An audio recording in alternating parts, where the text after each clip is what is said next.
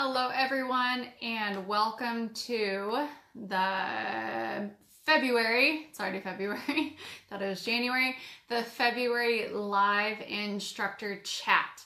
And today we are going to be talking about the registered level therapeutic riding instructor certification through PATH International. Um, and while we're waiting for a couple people to jump on here uh, for the live chat, we are, I, I do want to clarify that um, the process that I'm talking about right now is the current registered instructor certification process. So the new process uh, that is the um, the CTRI that's going to be piloting and rolling out in the middle of this year. Um, what I'm sharing with you right now will most like well will may or may not apply. So I do want to clarify that I'm talking about the current process for the reg- the Path International Registered Therapeutic Riding Instructor Certification. Um, right now, there's just not enough information out, um, and the process has not been fully piloted or implemented for the new CTRI thing to give you guys tips about that. So we're going to focus on the current process for those of you that are going through certification um, that way. And that is the way that I've been familiar with for the past uh, 10 years now. Uh, so I'm going to be passing on that information. And even if you go to another certification like a CHA certification, um, a lot of these tips also apply. They're just kind of tips that will help you prepare for an instructor certification. Um, so if you are joining in live or even watching on a replay, if you can share where you're from and if you are tuning in because you are going through the process of becoming a therapeutic riding instructor through PATH or you're interested in going through the process or you're a mentor um, and you're you have a mentee that's going to go through the process, I would love to hear uh, who you are and um, who's listening. So, and then the last thing that I do want to clarify um, before we kind of get rolling here is that I am doing this on my own time. Um, I'm representing myself as Sabre and Hoof Falls and Footfalls. This is in no way meaning to represent PATH or the main office at all. This is just me sharing information, um, you know, as a mentor and someone who's gone through certification and someone who's been a host site rep. So um, this is in no way endorsed by or paid by PATH or anything like that. This is just me sharing information with you guys. So just clarify that. Um, so the all the tips that I'm going to be sharing with you guys are from my experience as a candidate. So I've gone through this process. I have a registered level and advanced level certification through PATH. Um, I have been a host site representative, so that means that I have actually been the person coordinating and facilitating the um, the uh, PATH workshop and certification. And then I've been a mentor, so I've helped probably close to two dozen people um, go through this process. High pass rates as well, because we've kind of figured out that the equations and everything that works out. And then also now as faculty and evaluator, so kind of having that um, that background as well. So all of these tips I'm going to be sharing with you are from those four different kind of mindsets. So candidate, host site rep, as a mentor, um, and as a faculty evaluator. And then also, this information too is not just my ideas and stuff, but it's also other tips that have been passed on to me by other mentors and also by watching hundreds of people go through the certification process at the Premier Accredited Center I worked for and um, talking to them and listening to them and seeing what they did before they came and what made them successful or maybe not as successful. So these are kind of tips and stuff that I've gathered from other people and other mentors and people going through the process and just kind of putting it all together. So, um, so Christina, welcome. Thanks for joining in live. And you have two mentees going through it this year. Woohoo! Um, and Christina, are you planning on having them go through the current process or are you going to have them wait it out for the new CTRI one? If you can comment on that, I'd just be interested to know. Uh, so before we jump into the tips, I do want to clarify that um, when I say the word candidate, that means that we are referring to the person who is going through the process um, and who is attending the certification. So candidate is just kind of that, that term that we use. So if you hear me use the word candidate instead of like participant or something like that, that's just um, the, the term that we usually use when we're referring to the person who's testing for certification.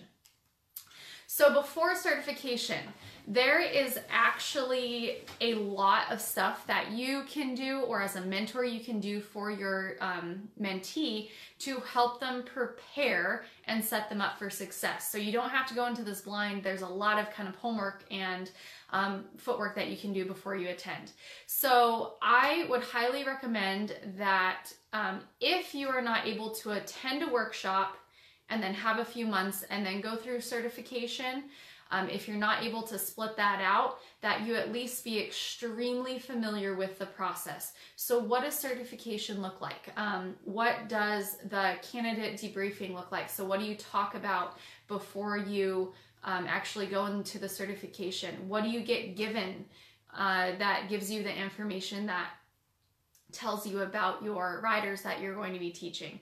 how do the horses get selected for you um, what does the what does the whole process look like so be very familiar with that process because that's going to help make you um, feel more comfortable and not blindsided by some stuff that's going on so uh, if you are a mentor or if you're someone going through the process and you're not sure what it looks like ask me questions. I'd love to, you know, share that information. Um, or, you know, you can audit a workshop, and audit a certification and stay and watch the process. Watch and learn um, so that you can observe and soak in all that information before you actually go out and you're testing and you're kind of stressed possibly in that moment. So there's nothing wrong with taking a little extra time.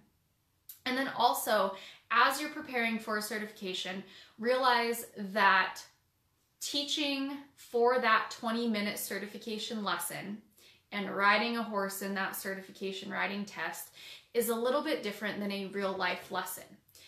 And the people that I've mentored, um, we really hit on this point that you have to kind of play the game of certification and not saying that all of the things that you need to demonstrate in certification you're not going to use in everyday teaching because all of the things that they want to see you know the what's the how's the whys um, the arena presence how you interact with your students how you do volunteer management all of that stuff that you have to show during certification is stuff that you definitely need to apply during everyday lessons but in certification, you have 20 minutes to show the evaluators that you know what you're doing. And so there are certain pieces that you need to fit in within that 20 minutes.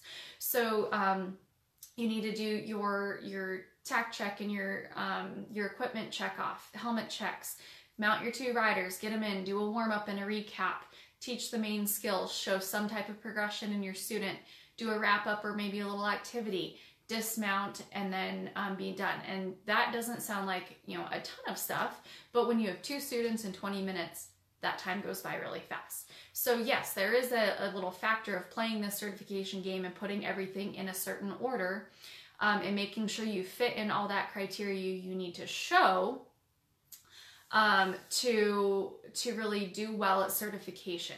So I would encourage you to gear the last few lessons that you teach before certification towards certification. So teach those 20 minute lessons. Um, you know, really go through and, and check off, okay, am I hitting this, this, this? Am I hitting all the all the instructor criteria that they need to see? And PATH has a rubric in the registered level instructor certification book uh, that you can look at that says, you know, what meets criteria, what does not meet, what exceeds. So read through that, become familiar with it. And especially if you're someone who's mentoring someone, you need to be familiar with that, that information. So, a few helpful tips for people to do before you go into certification, and we're going to be talking about teaching first, and then we'll talk about preparing for riding, and then preparing for riding if you're doing the accommodation, and we'll talk about that in a second. So, before you go into certification, um, thinking about teaching, make sure that you practice teaching in that 20 minute time frame. Because if you're used to teaching a 30 minute lesson or 45 or 60 minute lesson, um, and you know with five or six riders that is going to look a lot different than 20 minute lesson to two students. So make sure that you get in you know one or two lessons that are looking like your certification format. So 20 minute lesson from start to finish showing mount your lesson and your dismount. Um, and if you can do it with just two students instead of you know four or five or six that is very helpful So, as best as you can, and I know we're all at busy facilities usually, and we've got limited students, limited horses, limited volunteers, limited time, um, but do the best you can to simulate that 20 minute certification lesson because that is going to make you feel a whole lot better on your home turf before you go to a new arena with new horses and new volunteers and new students. So, try to do that at home. The next tip before you go to certification is to write up lesson plans for common skills that you think that you might be teaching. So walk halt transitions, walk trot transitions, uh, reining, direct reining or neck reining, um, two point, bending, sitting trot, identifying posting diagonals. So those are all kind of common go-to things that you might teach depending on the students that you get assigned. So it's not going to kill you to write those lesson plans ahead of time and practice the wording and practice your delivery and getting comfortable with those common skills so that you can pull from those uh, when when the certification time comes and you see your two profiles for the students that you get and you can say okay well hmm i think walk trot transitions is to fit well and now here we go i've already practiced that. I'm comfortable with it. I've got the lesson plan written. You adjust a few things to adapt to those students that you have and then you're good to go. Don't go into it blind and not even practicing skills. Um, so write up lesson plans for your common skills that you might be teaching biggest tip probably beforehand. And then again, practice teaching those skills. Get the wording down, get the delivery down, um, make it clear, concise, and making sure that you're hitting that what's, how's, and why's of that skill that you are teaching. Do some mock teaching scenarios off of two student profile uh, papers. So you don't even have to go out and teach that lesson, but if a mentor or maybe a fellow colleague or a friend can write up two profiles of student A and student B and give you a diagnosis and an age and maybe some things that you see and what the student has done before. Um, take those profiles and then write a lesson plan off of it and then sit down and talk about it with your mentor and discuss okay, was that a good skill to assign? Did you have appropriate skill progression? Was it enough of a challenge? Um, how would you have handled something if the students were maybe more advanced than you thought or less advanced than you thought? So do some dry runs of reading profiles and building a lesson plan off of not being able to see that student first. That is super helpful as well because when people walk in and they see those two profiles in front of them and they've never done that before, that can be a little intimidating. So practice that beforehand. Um, make sure that you, or not make sure, but uh, a really good tip too is to record your teaching.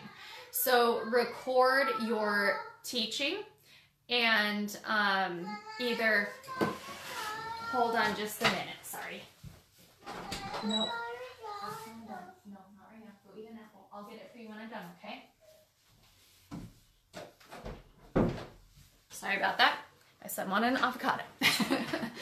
okay, um, so record record your teaching and watch it.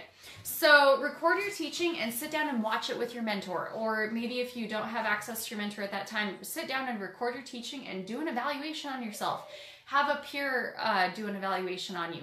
Watching yourself teach is a huge benefit before you go through certification, and it's going to be weird it's gonna look it's gonna feel awkward watching yourself um, you know as you teach and stuff. So just get over that and just pretend like it's someone else that you're watching teach and not necessarily you. When you're out there practicing for certifications well make sure that you are teaching a skill and that you're not getting stuck on teaching a pattern or a course. You can definitely use patterns or games or like a trail course but if you use those, you need to be incorporating a skill and then your game or your pattern reinforces that skill and enhances it. So let's say you want to teach a, a barrel pattern. Um, you have the three the three leaf clover barrel pattern. You're not going to focus on that pattern. That pattern, yes, you have to explain it, but you need to pull a skill out of it. So are you teaching bending? Are you reinforcing reining? Are you reinforcing looking ahead? So you need to be focusing on a skill. So don't get hung up on that great the game or the the pattern that you're teaching. Make sure you practice before you get to certification, focusing on teaching a skill, a riding skill. And then um, I'm also going to be doing some certification day tips later on of when you're actually in certification. And you can definitely apply some of those tips before you go to certification and practice incorporating those in those 20 minute mock lessons if you do those. All right, so here's some tips before um, you go to certification on getting you ready for the riding. And this is the regular riding test. This is not the accommodation one. So practice doing the warm up and riding the pattern. So when you go to certification, you're gonna be assigned a horse and then you are gonna go out and you warm the horse up, usually as a group, you know, three or four riders or however many they need in the group, depending on what horses they're sharing. And then you exit the arena and then you go in and you ride the pattern one at a time. So practice that sequence. Practice warming the horse up. What do you need to do in order to get them prepared for the pattern that you're going to ride? And then actually practice riding the registered level pattern so that you are familiar with it. And that's one less thing you don't need to stress about. Um, you're already familiar with it. And if you blank out um, and you're one of those people that kind of gets you know, the test anxiety or the pattern amnesia, as we jokingly call it, you can have someone call the pattern. But even if you go in thinking, oh, well, I'm still going to have someone call the pattern for me, you still need to be familiar with the pattern and have practiced it. Because going in blind and not practicing it is just going to set you up for confusion, confusion trying to interpret what you hear and apply it out in the arena if you don't even know what it looks like. So make sure you practice it before times, uh, before the cert. Ride in groups. So get used to riding in the arena with people because you need to be familiar with common arena etiquette because you will most likely be warming up with several other people in the arena. Go out and ride different horses. Take lessons on different lesson horses. Um, if you're mentoring at a program and you're able to ride different program horses there, go out and ride your friends' horses if they're okay with that. But you are most likely going to be riding on a horse that you do not know. If you're traveling and you are uh, testing out of state, you're not going to be able to bring your horse with you. So practice riding different horses. Um, before you go to certification, record your ride. So record the warm up and record you riding the pattern. Have your mentor look over it. And you need to sit down and watch and self evaluate as well. Um, the riding portion in the time that I have been a host site representative and mentoring people through it, usually it's the riding portion that people do not pass. And, um, you know, I think it's maybe a lack of awareness of where they are riding skill wise and what they actually need to do. But it's super important that you know that you are at that riding skill level in order to pass the registered level certification. And if you're a mentor, I highly, highly suggest that you check someone's riding skills before you start the 25 supervised teaching hours. That is going to help a lot of stuff go a lot more smoothly if you know that person's solid on the riding before they start investing a lot of time into teaching. Um, and you know, you're on that timeline before your IT, your instructor and training letter runs out. So just kind of a tip for mentors on the side there. And then also, before certification, you needed to decide what seat you want to ride during the test. So, do you want to ride Western? Do you want to ride English? Do you want to ride dressage? Um, and at some centers, if you say dressage, you might get put in an English saddle depending on the equipment that they have. So, you need to choose Western or like English slash, slash dressage. Um, so, just a heads up on that. And practice in the seat that you are going to be riding in. So be confident with that. And if you decide to ride Western, I would highly suggest that you ride two-handed and one-handed because sometimes if you're at a center that doesn't necessarily neck rein their horses a lot, they might say, hey, this horse could can neck rein, but it might go better two-handed. And so that um, that might help you out as well. So you should be familiar with how to ride two-handed and one-handed. And that just makes you a stronger instructor altogether. All right, if you are going through the riding um, portion of certification with an accommodation, so that means that you physically are unable to ride the test for whatever reason, you need to notify PATH and get that uh, the accommodation letter, and you need to do that ahead of certification. So a couple months ahead of time, start communicating with PATH. Timelines are in the uh, certification booklet, so defer to that, please. It might be more than two months. Um, but you will have a letter from PATH and they will give you instructions. But what that typically looks like is that instead of riding the horse, you teach and coach someone through them warming up and riding the pattern. So you would have an able bodied rider on a horse, and then you would talk them through how to warm that horse up and how to ride that horse through the pattern. So it's almost like everything you would be doing on that horse to warm it up and ride through the pattern physically you have to then take and turn it into words and help talk that person through and give position corrections and give them specific praise of hey nice job getting on the correct posting diagonal all of that stuff um, and practice beforehand so practice teaching people and talking people through the warm up and the pattern and practice it with different people and different horses um, so that you are familiar with it. And again, record yourself. So record yourself doing the accommodation version of that, of the riding test, and have your mentor look over it. Uh, and have you look over it and evaluate yourself. And if your mentor is not familiar with the accommodation process, seek out someone who is familiar with it. Um, if you need a resource, I've seen it done um, very well, actually, um, several times, and I've seen a couple times done not so well.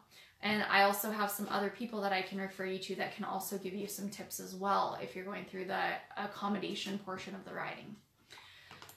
All right, so we've talked about all the things that you can do before certification. Now we're going to talk about when you are at certification. So we're going to start with teaching first. Biggest thing is breathe. And when you get all the information handed to you on your student, um, don't panic breathe, use critical thinking skills, take your time, read through each piece of that profile that you're given for your student, and just keep breathing. When you get your profiles and you have read through them completely, don't just glance at them and start asking your host site center questions. Breathe, read through them, process them a little bit, and then come up with questions. Don't be afraid to ask questions. Um, so don't be afraid to clarify what a spotter means on the profile or if they have an activity written down that you don't know what it means, or a game written down that you've never played. Um, don't be afraid to ask questions, but remember that when you are asking questions about the profiles for your can for your students, you're going to get two of them, that the host site can't tell you what to teach.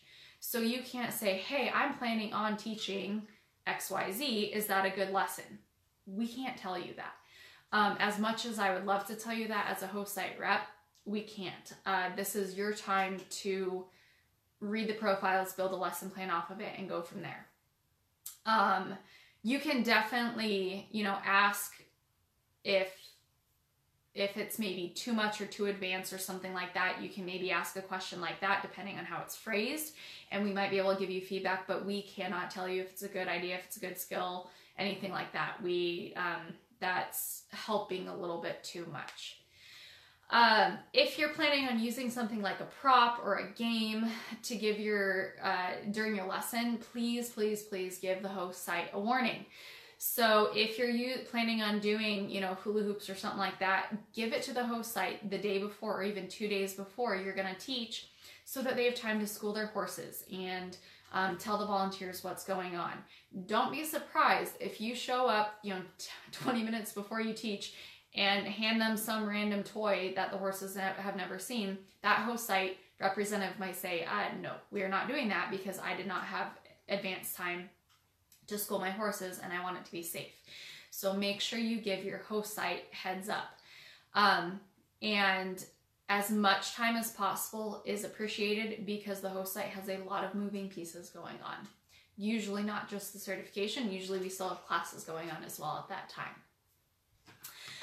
Uh, when you're interacting with the host site, be kind and be patient. Um, like I kind of already mentioned, we have hundreds of moving pieces going on during the time that we're hosting certification. We have all of you guys that are attending for workshop, for the certification, we have the evaluators to take care of the horses, the students, the volunteers, um, a new schedule that we have to make sure everyone's showing up on time for that is out of the ordinary. So there's a lot of moving pieces, and the host site wants to take care of candidates and we want to set you guys up for success, but we can only do so much. So make sure you're being kind and you're being patient.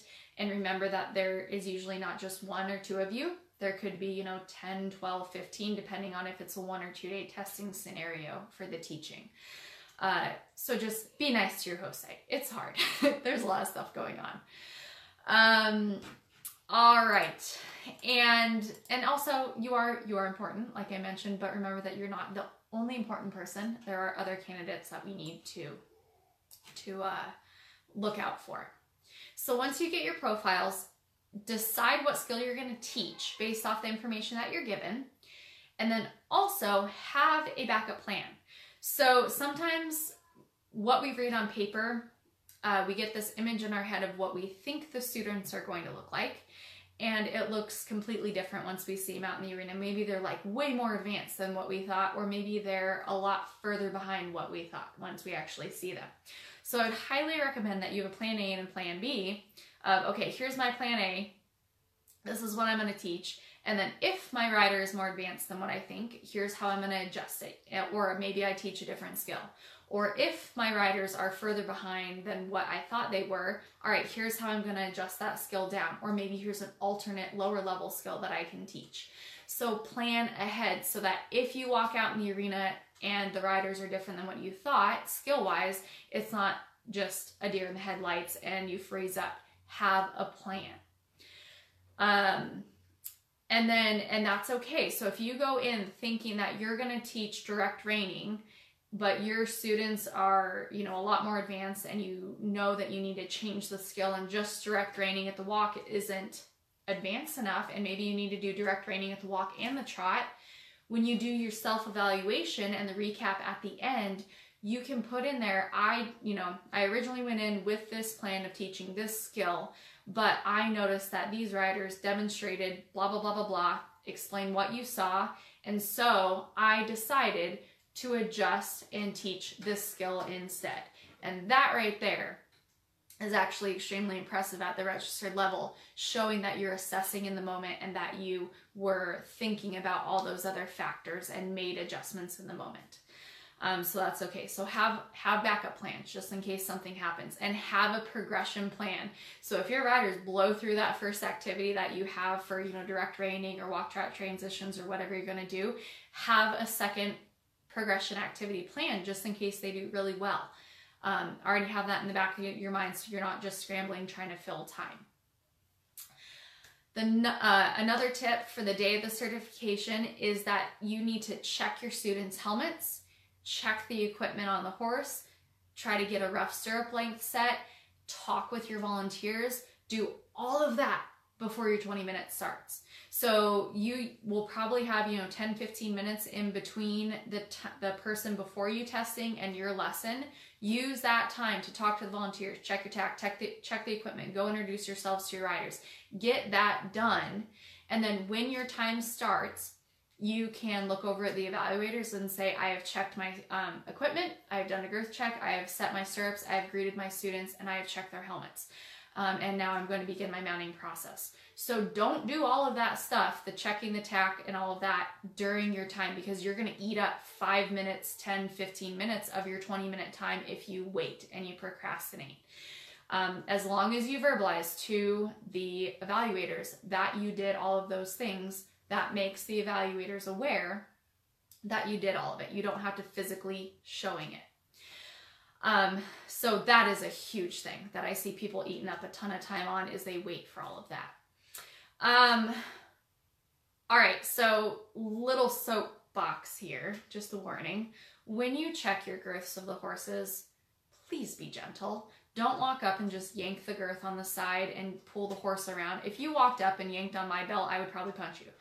Um, just kidding. Like I wouldn't be that mean. But you know, if we walk up and we just yank on the girth to see if it is snug or not, that horse is not going to appreciate that. So walk up, gently slip your fingers in along the breastbone there of the horse and just see if it's tug if it's snug or not. And if it's snug, don't tighten it. A girth check does not equal girth tightening. If a girth is good, leave it. And I would highly recommend that when you go to check and adjust tack, if there's a horse leader standing there, which there usually is, give the horse leader a heads up. Don't sneak up behind him and start checking stuff because if you walk up and you do that on a girthy horse, they're going to reach and possibly bite your horse handler. And that's not a really good way to start off with a volunteer that you don't know. So walk up, say, hey, I'm gonna do my, my tack check now and the girth check, um, just a heads up. It's a courtesy to the horse leader for you. Uh, and please, please, please be gentle and don't just walk up on, on, the elastics, especially on the English girth, and just yank on it or on a Western girth. Don't put all your force into it. Be gentle on the horse, please.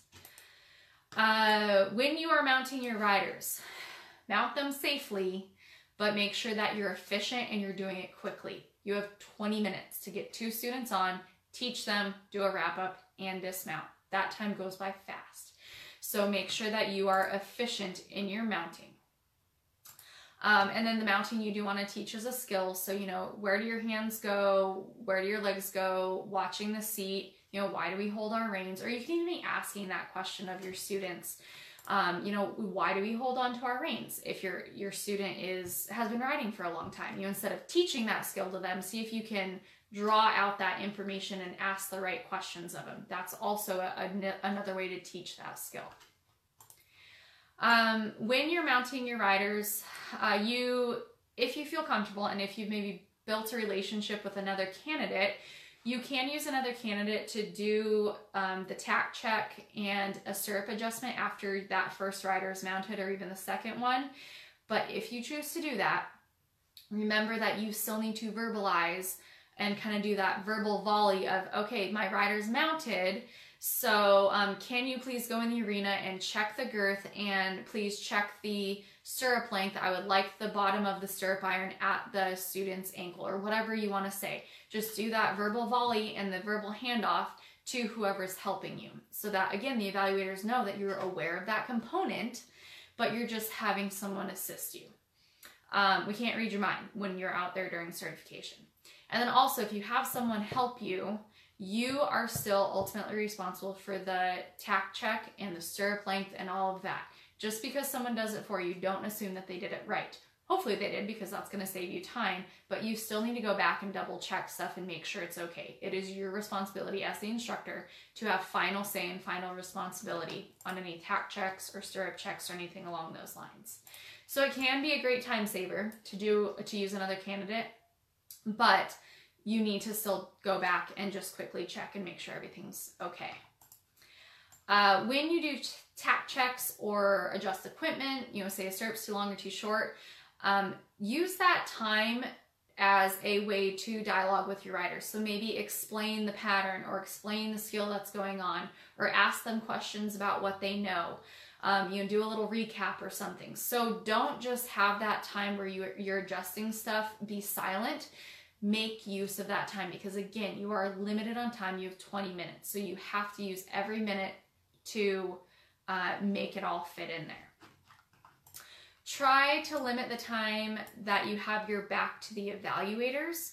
Um, and that is because you want to project your voice towards the evaluators as much as possible. So uh, this is something that you can practice at home when you're practicing for certification. Set up chairs in a, a corner of the arena or something where the evaluators would be sitting and practice teaching towards those imaginary evaluators. So set yourself up so that um, your voice is projecting towards them so that they can hear. And anytime you have to bring your riders in and have a little discussion where you might quiet your voice so you're not yelling at them.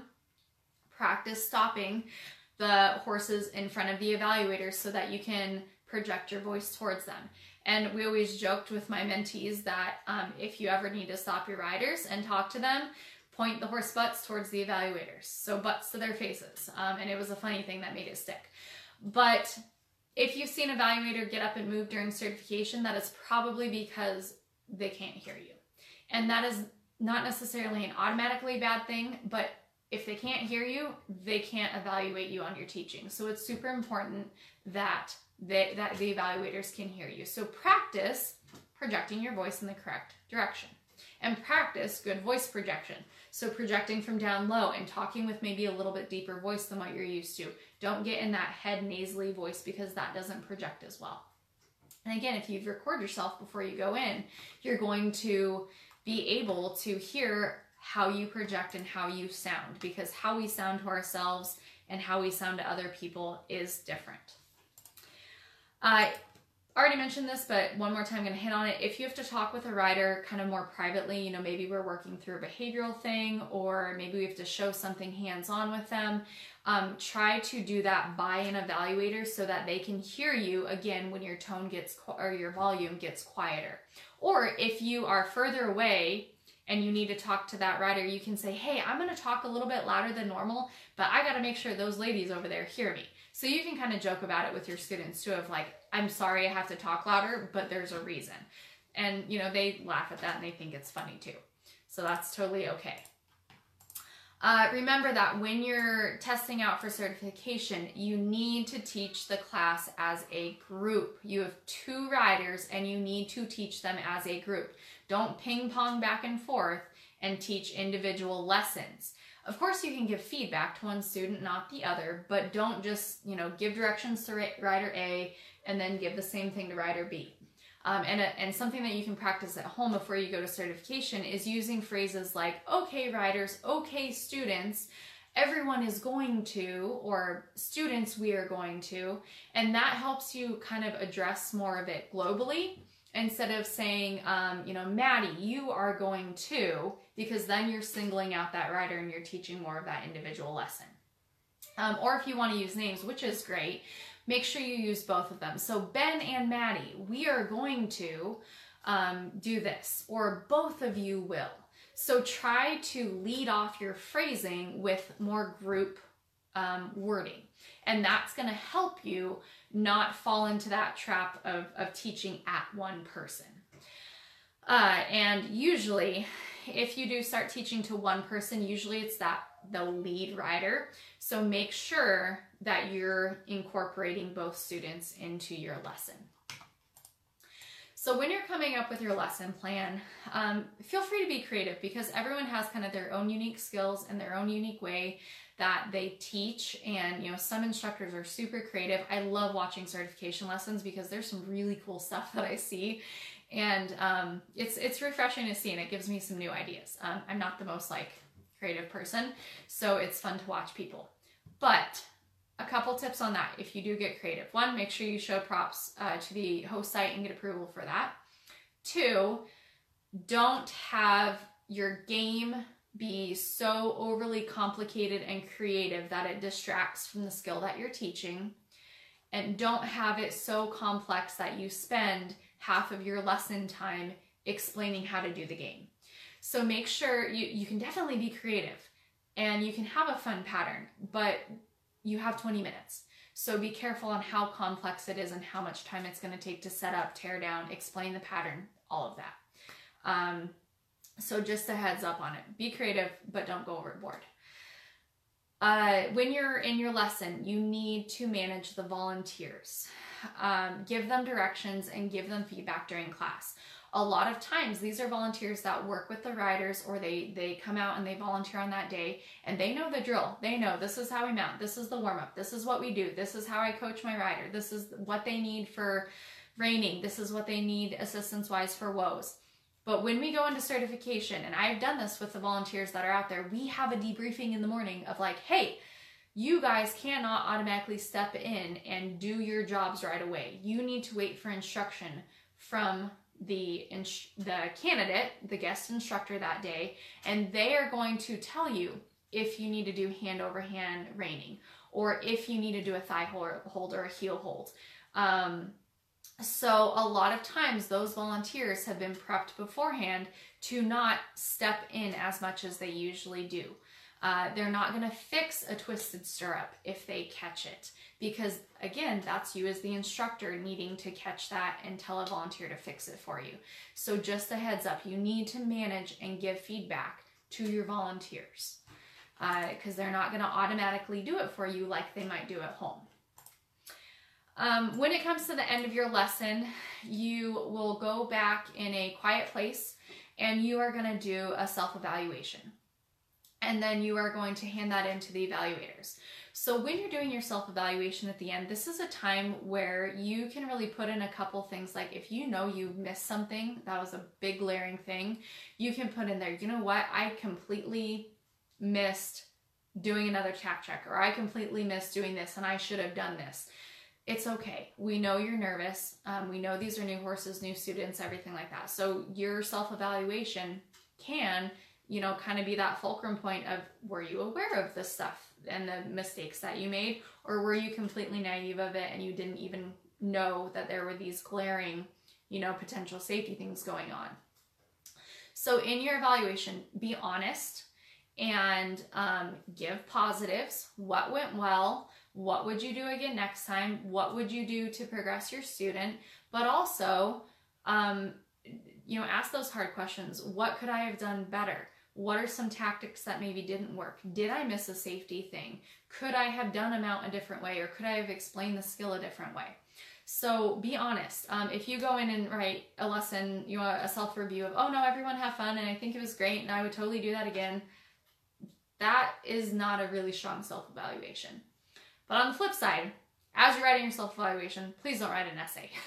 um, I, we've gotten a couple of them back where it's been uh, eight eight pages handwritten, and I appreciate you know all the thoroughness that went into that and and being a good evaluation of yourself. But that's almost too much. You know, usually there's 10, 12 candidates that the evaluators are reviewing they can't they don't have time to read through your essay so really hit it strong you know bullet point it if you need to but usually one page handwritten um, is a pretty good self-evaluation depending on how big you write of course um, when you're out there in the lesson make sure you teach to what you see don't let your brain fall apart or lose your train of thought if um, if the paper that you got the profiles of your students don't necessarily match up don't let that throw you off just take a breath roll with it and teach to what you see in the moment. Teach to the horses, the volunteers, the weather that day. Um, be flexible. And remember that stuff might change. You know, maybe a rider got sick and didn't show up, and we had to put in a, an alternate rider for you. So that happens. Um, as a host site, I dreaded going up to people and telling them, hey, this volunteer changed, or we had to swap horses, or we had to swap students because of whatever circumstances happened. We did not do that on purpose. Um, and I know that you're not at home, you're not with your your teams that you usually do, and I know those things can kind of be a little nerve rattle or uh, you know rattle you a little bit. So we don't do that on purpose. Um, but if that happens, just roll with it take a breath, critical thinking skills, and just keep going with it. Um, don't let that freeze you up and lock you up. Just teach to what you see out there, uh, and and you'll be you'll be okay. So during certification, when you're doing the riding portion, some tips about this. Uh, one, breathe. that is the biggest thing. And if you've shown horses before, you probably have been told by trainers or whoever's watching you to keep breathing. Um, breathe. That is going to be the biggest help because you're even even if you don't feel nervous, you're probably still going to be a little tense whether or not you know it. Um, check your equipment. So you are still responsible for your equipment that is on the horse that's assigned to you. So check your girths, check your stirrup length. Are they even? Um, how's your bridle? Uh, is the bit fitting well? You know, check all of that stuff. And of course, before you make any major adjustments to a head stall or any major adjustments to a saddle or anything, um, please talk to the host site. But you are still responsible for the equipment that you're riding in. When you go out and you're assigned a horse and you are out there during warm up time, warm up the horse. That is enough to figure the horse out. So walk, trot, canter both ways, sitting trot, posting trot. Um, you know, do feel the transitions, go through all the gaits, both directions, but don't over warm up the horse just because the horse is fun to ride and walk, a trot, a canter, whatever, don't go out there and just canter the horse into the ground. I've seen this before, and as a host, I, I will be very blunt, that is very frustrating because a lot of times those are our program horses that we're using, and they have to go back in the class next day, the next week, and work again. Or that poor horse might have to go again. Um, we were actually in a situation where someone warmed up the horse so hard that we had to pull it from the other rider, uh, the other candidate that was going to ride it. So please be aware of that horse and its well-being. Warm it up enough and um, but don't over warm up that horse. Just be efficient enough. And it's it's not impressive if you overdo it. Um, that doesn't show that you know horses. It, if anything, it's the opposite. Um, and keep in mind that probably another candidate has to ride that horse, or if it's not a program horse, we might be borrowing that, and that might be like, hey, you're a friend of mine. I know you have great horses. Can we borrow it for the certification ride? So someone might be entrusting their horse to that host site to let you guys ride. So just kind of a background on that of where the horses come from and where we're thinking of as a host site. Um, when you're out in the test, remember to not override a horse. So like I said, a lot of times you're riding a program horse or you're riding someone's super steady Eddie lesson horse that we're borrowing. It's probably not a high caliber show, high caliber show horse. So don't try to pull it together and you know make it frame up and and go on heavy contact and do leg yields and all these fancy things. Just ride it at the walk trot canter. Ask for a bend, a nice sitting trot, a nice even you know steady canter. Just have a nice relaxed ride. Um, demonstrate the components necessary, but don't go in there and try to show off. That is not the time to do it, and probably not the horse to do it on. Um, and remember your proper arena etiquette when you're warming up. So pass left and left. Um, you know, know who gets right away on a straight line and a turn. Look out where you're going. Um, you know, practice all those things. So practice riding in a group beforehand because you're going to have to ride with other people. And remember that you're most likely a little nervous or tense and you're riding differently than what you do at home. And the horse that you are on is going to feel that. So maybe cue a little bit easier to start out. Um, because maybe they're feeling that you're a little bit more energetic and maybe your cues are a little bit more, you know, harsh than they usually are. So breathe and cue the horse more relaxed because they might jump into a little bit faster than normal because they feel that the energy is a little bit more higher than it is um, usually. And then also on the opposite side, if you have a horse that is not going, give it the benefit of the doubt that it's a program horse and these guys are caretakers. So they might feel, hey, my rider on me is nervous. Maybe they're a little off balance. And you know what, person who, who's riding me? You maybe shouldn't be trotting or cantering. So that horse, if it's program horse, it might be stalling out because it feels something is not right with its rider. Um, we've had horses do that before where they're just like, nah, we're gonna walk because this rider on me is way too nervous or they're all over the place and we're not ready to go. Um, so, so be aware of that. You know, check your position, check your body, check your energy, breathe if the horse is going too fast or too slow. Check you first. Don't blame the horse. That is another soapbox thing for me. Um, host sites do the best we can to assign you good horses. If something goes wrong, it is usually not the horse, it is usually operator error, the human. So check you first before you blame the horse. If you hit a wall, um, go seek out the host site and ask questions and try to problem solve instead of just getting upset and frustrated and um, you know getting amped up and then it just escalates between you and the horse. So go seek help if you need it, but don't blame the horse. All right, during certification ride, um, if you are doing the accommodation, breathe. Again, breathe. When you're teaching, breathe. When you're riding, breathe. If you're doing the teaching someone to ride the pattern, breathe. Um, breathing is a huge thing. Make sure that if you're doing the accommodation, so you are talking an able bodied rider through that warm up and through the pattern, that you use your instructor voice and you have a good arena presence. So you're out there and you're instructing. Don't just kind of, you know, have hands in your pocket and, oh, well, go ask for a trot and, you know, don't act like you're talking to a friend. Go out there and be a professional if you have the accommodation. Be an instructor. Um, you know, make a good show of it as well. Arena presence really helps. Sometimes as you're talking the rider through the warm up and the pattern, it, it sometimes helps to think or like talk as if you were out on that horse warming it up or riding it through the pattern. Um, sometimes that helps you hit more of those important little fine points that might be in your head that you might be thinking about, but the evaluators may not know are going on inside your head. You have to get all those thoughts and verbalize them out and all those things that you're seeing so that the evaluators know that you're aware of that. Um, we can't read your mind. So make sure you're hitting those important points and you know giving positive praise. If someone's doing something really well, like you know they pick they had an excellent trot to canter transition or a, a very clean posting trot and a correct posting diagonal, you don't have to correct anything. Praise them on it. give them a specific positive praise so that uh, the evaluators know that you are aware of the good stuff that's going on and that you're not fixing it for a reason.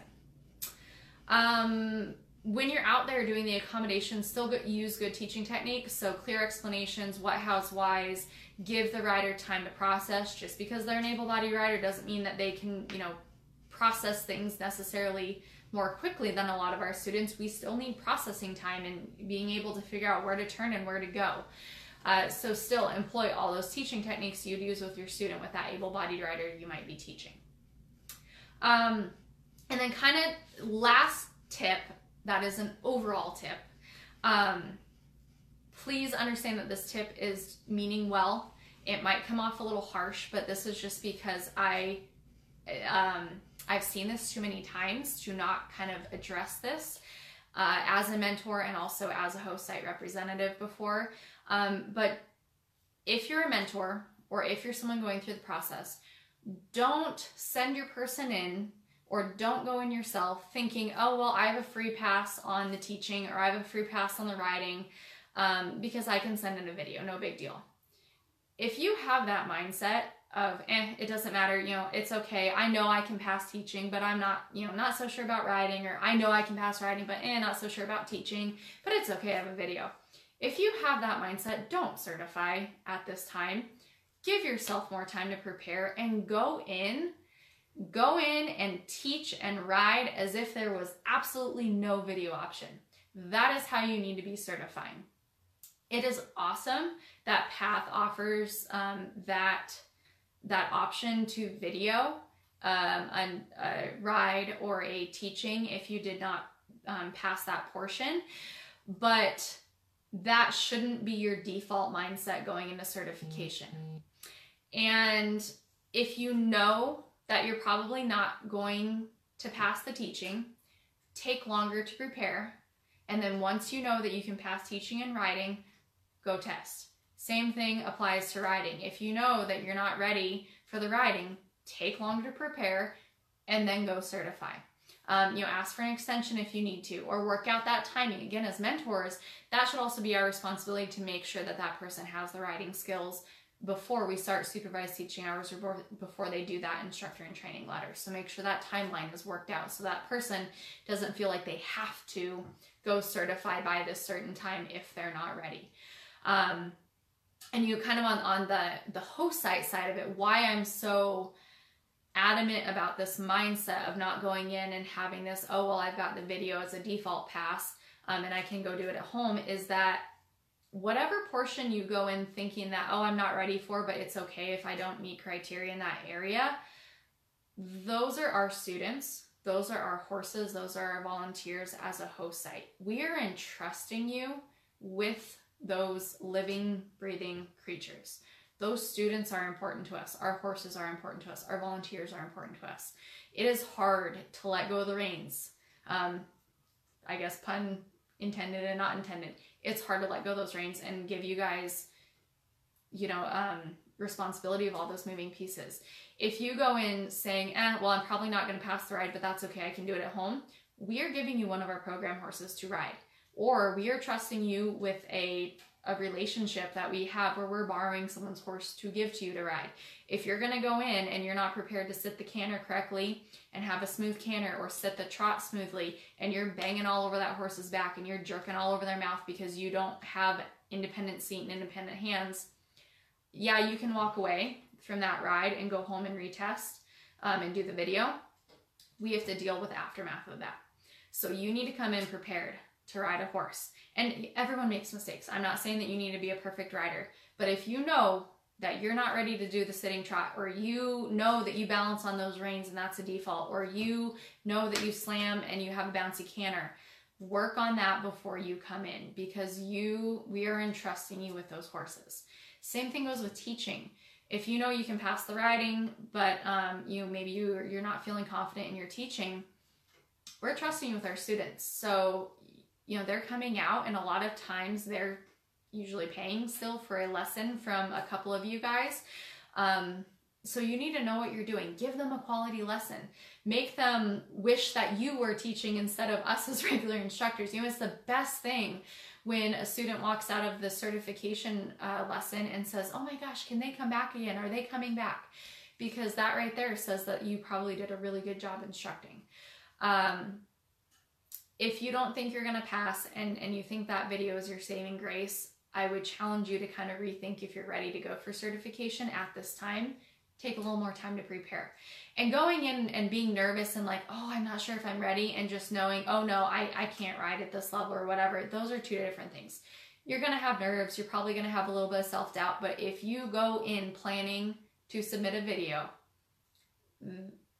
check mindset, check motivation. Same thing, mentors. If you're sending someone in and, oh, well, eh, you have the video, it's okay is that person really ready to go out and test? Um, so that was kind of my last tip overall. Uh, anyone joining in live view, do you guys have um, any tips or that you would like to share that you have seen, or do you guys have any questions? I'm going to read through comments really quick because I can't multitask. Um, so I'm to read a couple things. So Carolyn says, uh, thanks for the video. Could you possibly do a video on the Path Advanced certification and the process? Sure, yeah, I can do that. Um, I'd love to do that. It's been oh, seven, six, seven years. But yes, I can definitely go through the advanced certification process with you guys. Um, and what's really cool is once you go through the advanced certification process, um, the mentor, the mentees I work with now, I almost gear them towards like halfway advanced level versus registered level because it over prepares you for registered certification and you go in more confident. But yeah, Carolyn, definitely. I can, um, maybe next month that could be something that I do for the live instructor chat. And um, I can maybe even get some feedback from other advanced instructors as well.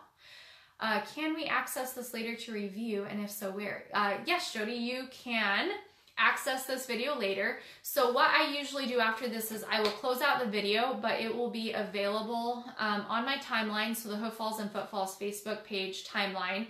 But also, um, I have my website, hooffallsandfootfalls.com all spelled out, no ampersand, so it's all spelled out. Um, and there is actually a tab on there that says um, instructor chat replays or instructor chat archives, one of the two. I just redid my website, so I'm, I apologize for not having the wording. But look for the archives there, and I actually um, have all of the months listed for all the instructor chats. And it will either be the direct link to the Facebook page, or if the streaming and everything and the, the audio syncs up, I actually put it on my YouTube channel as well. So yes, you can access it later, share it with other people who are going through certification, share it with other mentors you know. Um, you know, reach out to me if you have any questions about the certification process. I I am here to help you guys with that. Um, I know it can be uh, a lot of information and a lot of you know new things going on, especially if you're not at a center that hosts workshops and certifications a lot. Sometimes um, you know you kind of go into it blind, even as a mentor because maybe you haven't tested in a few years yourself or haven't sent a candidate to test. So the reason why I'm so comfortable and familiar with all of this is because the center I worked for uh, for nine years, we hosted registered instructor workshops and certs uh, twice a year. So I've seen hundreds of people go through this process and I've hosted them and you know had to do all those pairings and have heard questions and heard concerns and uh, seen wonderful tests and seen some not so great teaching and riding. Um, but if I weren't at a center that had hosted a bunch of workshops and certifications, I would definitely not be as as comfortable or, or as familiar as I am with it. So, um, you know, we're here to help you. So reach out if you guys have questions. Um, if you guys have any tips or tips that you want to share with people, you can share as well because, you know, I don't know everything. Um, so share any tips you might have. If you want if you have a question about a specific thing during the certification or like preparation, shoot me a message, shoot me an email, and I'd be happy to answer. And I'll pop my email here um, in the link, and I will also give you guys a direct link to my archive page for the instructor chat so you guys can access it later. And if you guys can do a like and a share of this video, I would truly appreciate that just because that helps with the Facebook algorithms and all that good stuff. Um, so if you guys could take a second to do that, that'd be much much appreciated. And if you're watching on a live stream, if you could just drop a comment of like, you know, you're attending or who you are or whatever, that also helps um, make sure that the Hoof Falls and footfall stuff gets shared and, and shows up on other people's pages. Um, that's just how Facebook works. So I hope you guys have a wonderful evening or day or whenever you guys are watching it. Thank you guys for tuning in, and I really hope this was helpful. And if you're going for certification, good luck and remember to breathe. Hello, everyone, and welcome to the February, it's already February, that is January, the February live instructor chat. And today we are going to be talking about the registered level therapeutic riding instructor certification through PATH International. Um, and while we're waiting for a couple people to jump on here uh, for the live chat, we are, I, I do want to clarify that um, the process that I'm talking about right now is the current registered instructor certification process. So the new process uh, that is the um, the CTRI that's going to be piloting and rolling out in the middle of this year. Um, what I'm sharing with you right now will most like well will may or may not apply. So I do want to clarify that I'm talking about the current process for the reg- the Path International Registered Therapeutic Riding Instructor Certification. Um, right now, there's just not enough information out, um, and the process has not been fully piloted or implemented for the new CTRI thing to give you guys tips about that. So we're going to focus on the current process for those of you that are going through certification um, that way. And that is the way that I've been familiar with for the past uh, 10 years now. Uh, so I'm going to be passing on that information. And even if you go to another certification like a CHA certification, um, a lot of these tips also apply. They're just kind of tips that will help you prepare for an instructor certification. Um, so if you are joining in live or even watching on a replay, if you can share where you're from and if you are tuning in because you are going through the process of becoming a therapeutic riding instructor through PATH or you're interested in going through the process or you're a mentor um, and you're you have a mentee that's going to go through the process, I would love to hear uh, who you are and um, who's listening. So, and then the last thing that I do want to clarify um, before we kind of get rolling here is that I am doing this on my own time. Um, I'm representing myself as Sabre and Hoof Falls and Footfalls. This is in no way meaning to represent PATH or the main office at all. This is just me sharing information, um, you know, as a mentor and someone who's gone through certification and someone who's been a host site rep. So um, this is in no way endorsed by or paid by PATH or anything like that. This is just me sharing information with you guys. So just clarify that. Um, so the all the tips that I'm going to be sharing with you guys are from my experience as a candidate. So I've gone through this process. I have a registered level and advanced level certification through PATH. Um, I have been a host site representative, so that means that I have actually been the person coordinating and facilitating the um, the uh, PATH workshop and certification. And then I've been a mentor, so I've helped probably close to two dozen people um, go through this process. High pass rates as well, because we've kind of figured out that the equations and everything that works out. And then also now as faculty and evaluator, so kind of having that um, that background as well. So all of these tips I'm going to be sharing with you are from those four different kind of mindsets. So candidate, host site rep, as a mentor, um, and as a faculty evaluator. And then also this information too is not just my ideas and stuff, but it's also other tips that have been passed on to me by other mentors and also by watching hundreds of people go through the certification process at the Premier Accredited Center I worked for and um, talking to them and listening to them and seeing what they did before they came and what made them successful or maybe not as successful. So these are kind of tips and stuff that I've gathered from other people and other mentors and people going through the process and just kind of putting it all together. So Um, so, Christina, welcome. Thanks for joining in live. And you have two mentees going through it this year. Woohoo! Um, and Christina, are you planning on having them go through the current process or are you going to have them wait it out for the new CTRI one? If you can comment on that, I'd just be interested to know. Uh, so before we jump into the tips, I do want to clarify that um, when I say the word candidate, that means that we are referring to the person who is going through the process um, and who is attending the certification. So candidate is just kind of that, that term that we use. So if you hear me use the word candidate instead of like participant or something like that, that's just um, the, the term that we usually use when we're referring to the person who's testing for certification.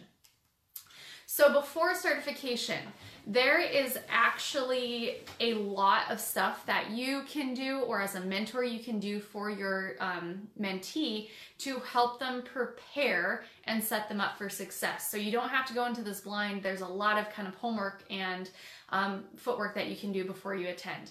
So I would highly recommend that um, if you are not able to attend a workshop and then have a few months and then go through certification.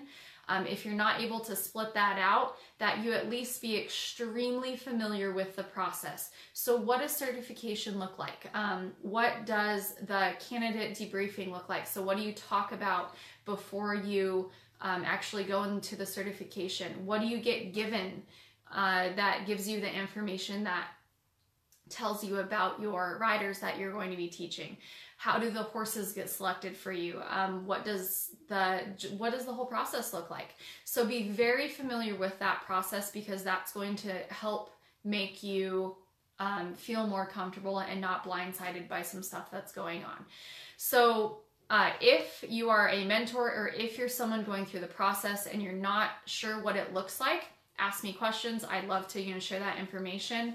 Um, or, you know, you can audit a workshop and audit a certification and stay and watch the process. Watch and learn um, so that you can observe and soak in all that information before you actually go out and you're testing and you're kind of stressed possibly in that moment. So there's nothing wrong with taking a little extra time. And then also, as you're preparing for a certification, realize that teaching for that 20 minute certification lesson and riding a horse in that certification riding test is a little bit different than a real life lesson. And the people that I've mentored, um, we really hit on this point that you have to kind of play the game of certification and not saying that all of the things that you need to demonstrate in certification you're not going to use in everyday teaching because all of the things that they want to see, you know, the what's, the how's, the why's, um, the arena presence, how you interact with your students, how you do volunteer management, all of that stuff that you have to show during certification is stuff that you definitely need to apply during everyday lessons. But in certification, you have 20 minutes to show the evaluators that you know what you're doing. And so there are certain pieces that you need to fit in within that 20 minutes. So um, you need to do your, your tack check and your, um, your equipment check off, helmet checks, mount your two riders, get them in, do a warm up and a recap, teach the main skills, show some type of progression in your student, do a wrap up or maybe a little activity, dismount and then um, be done. And that doesn't sound like, you know, a ton of stuff, but when you have two students in 20 minutes, that time goes by really fast. So yes, there is a, a little factor of playing this certification game and putting everything in a certain order um, and making sure you fit in all that criteria you need to show um, to to really do well at certification. So I would encourage you to gear the last few lessons that you teach before certification towards certification. So teach those 20 minute lessons. Um, you know, really go through and, and check off, okay, am I hitting this, this, this? Am I hitting all the all the instructor criteria that they need to see? And PATH has a rubric in the registered level instructor certification book uh, that you can look at that says, you know, what meets criteria, what does not meet, what exceeds. So read through that, become familiar with it. And especially if you're someone who's mentoring someone, you need to be familiar with that, that information. So, a few helpful tips for people to do before you go into certification, and we're going to be talking about teaching first, and then we'll talk about preparing for riding, and then preparing for riding if you're doing the accommodation, and we'll talk about that in a second. So before you go into certification, um, thinking about teaching, make sure that you practice teaching in that 20 minute time frame. Because if you're used to teaching a 30 minute lesson or 45 or 60 minute lesson, um, and you know, with five or six riders, that is going to look a lot different than 20 minute lesson to two students. So make sure that you get in, you know, one or two lessons that are looking like your certification format. So 20 minute lesson from start to finish showing mount, your lesson, and your dismount. Um, and if you can do it with just two students instead of, you know, four or five or six, that is very helpful. So as best as you can, and I know we're all at busy facilities usually, and we've got limited students, limited horses, limited volunteers, limited time, um, but do the best you can to simulate that 20 minute certification lesson because that is to make you feel a whole lot better on your home turf before you go to a new arena with new horses and new volunteers and new students. So try to do that at home. The next tip before you go to certification is to write up lesson plans for common skills that you think that you might be teaching. So walk halt transitions, walk trot transitions, uh, reining, direct reining or neck reining, um, two point, bending, sitting trot, identifying posting diagonals. So those are all kind of common go-to things that you might teach depending on the students that you get assigned. So it's not going to kill you to write those lesson plans ahead of time and practice the wording and practice your delivery and getting comfortable with those common skills so that you can pull from those uh, when when the certification time comes and you see your two profiles for the students that you get and you can say okay well hmm i think walk trot transitions is going to fit well and now here we go i've already practiced that. I'm comfortable with it. I've got the lesson plan written. You adjust a few things to adapt to those students that you have and then you're good to go. Don't go into it blind and not even practicing skills um, so write up lesson plans for your common skills that you might be teaching biggest tip probably beforehand. And then again, practice teaching those skills. Get the wording down, get the delivery down, um, make it clear, concise, and making sure that you're hitting that what's, how's, and why's of that skill that you are teaching. Do some mock teaching scenarios off of two student profile uh, papers. So you don't even have to go out and teach that lesson, but if a mentor or maybe a fellow colleague or a friend can write up two profiles of student A and student B and give you a diagnosis and an age and maybe some things that you see and what the student has done before. Um, take those profiles and then write a lesson plan off of it and then sit down and talk about it with your mentor and discuss okay, was that a good skill to assign? Did you have appropriate skill progression? Was it enough of a challenge? Um, how would you have handled something if the students were maybe more advanced than you thought or less advanced than you thought? So do some dry runs of reading profiles and building a lesson plan off of not being able to see that student first. That is super helpful as well because when people walk in and they see those two profiles in front of them and they've never done that before, that can be a little intimidating. So practice that beforehand.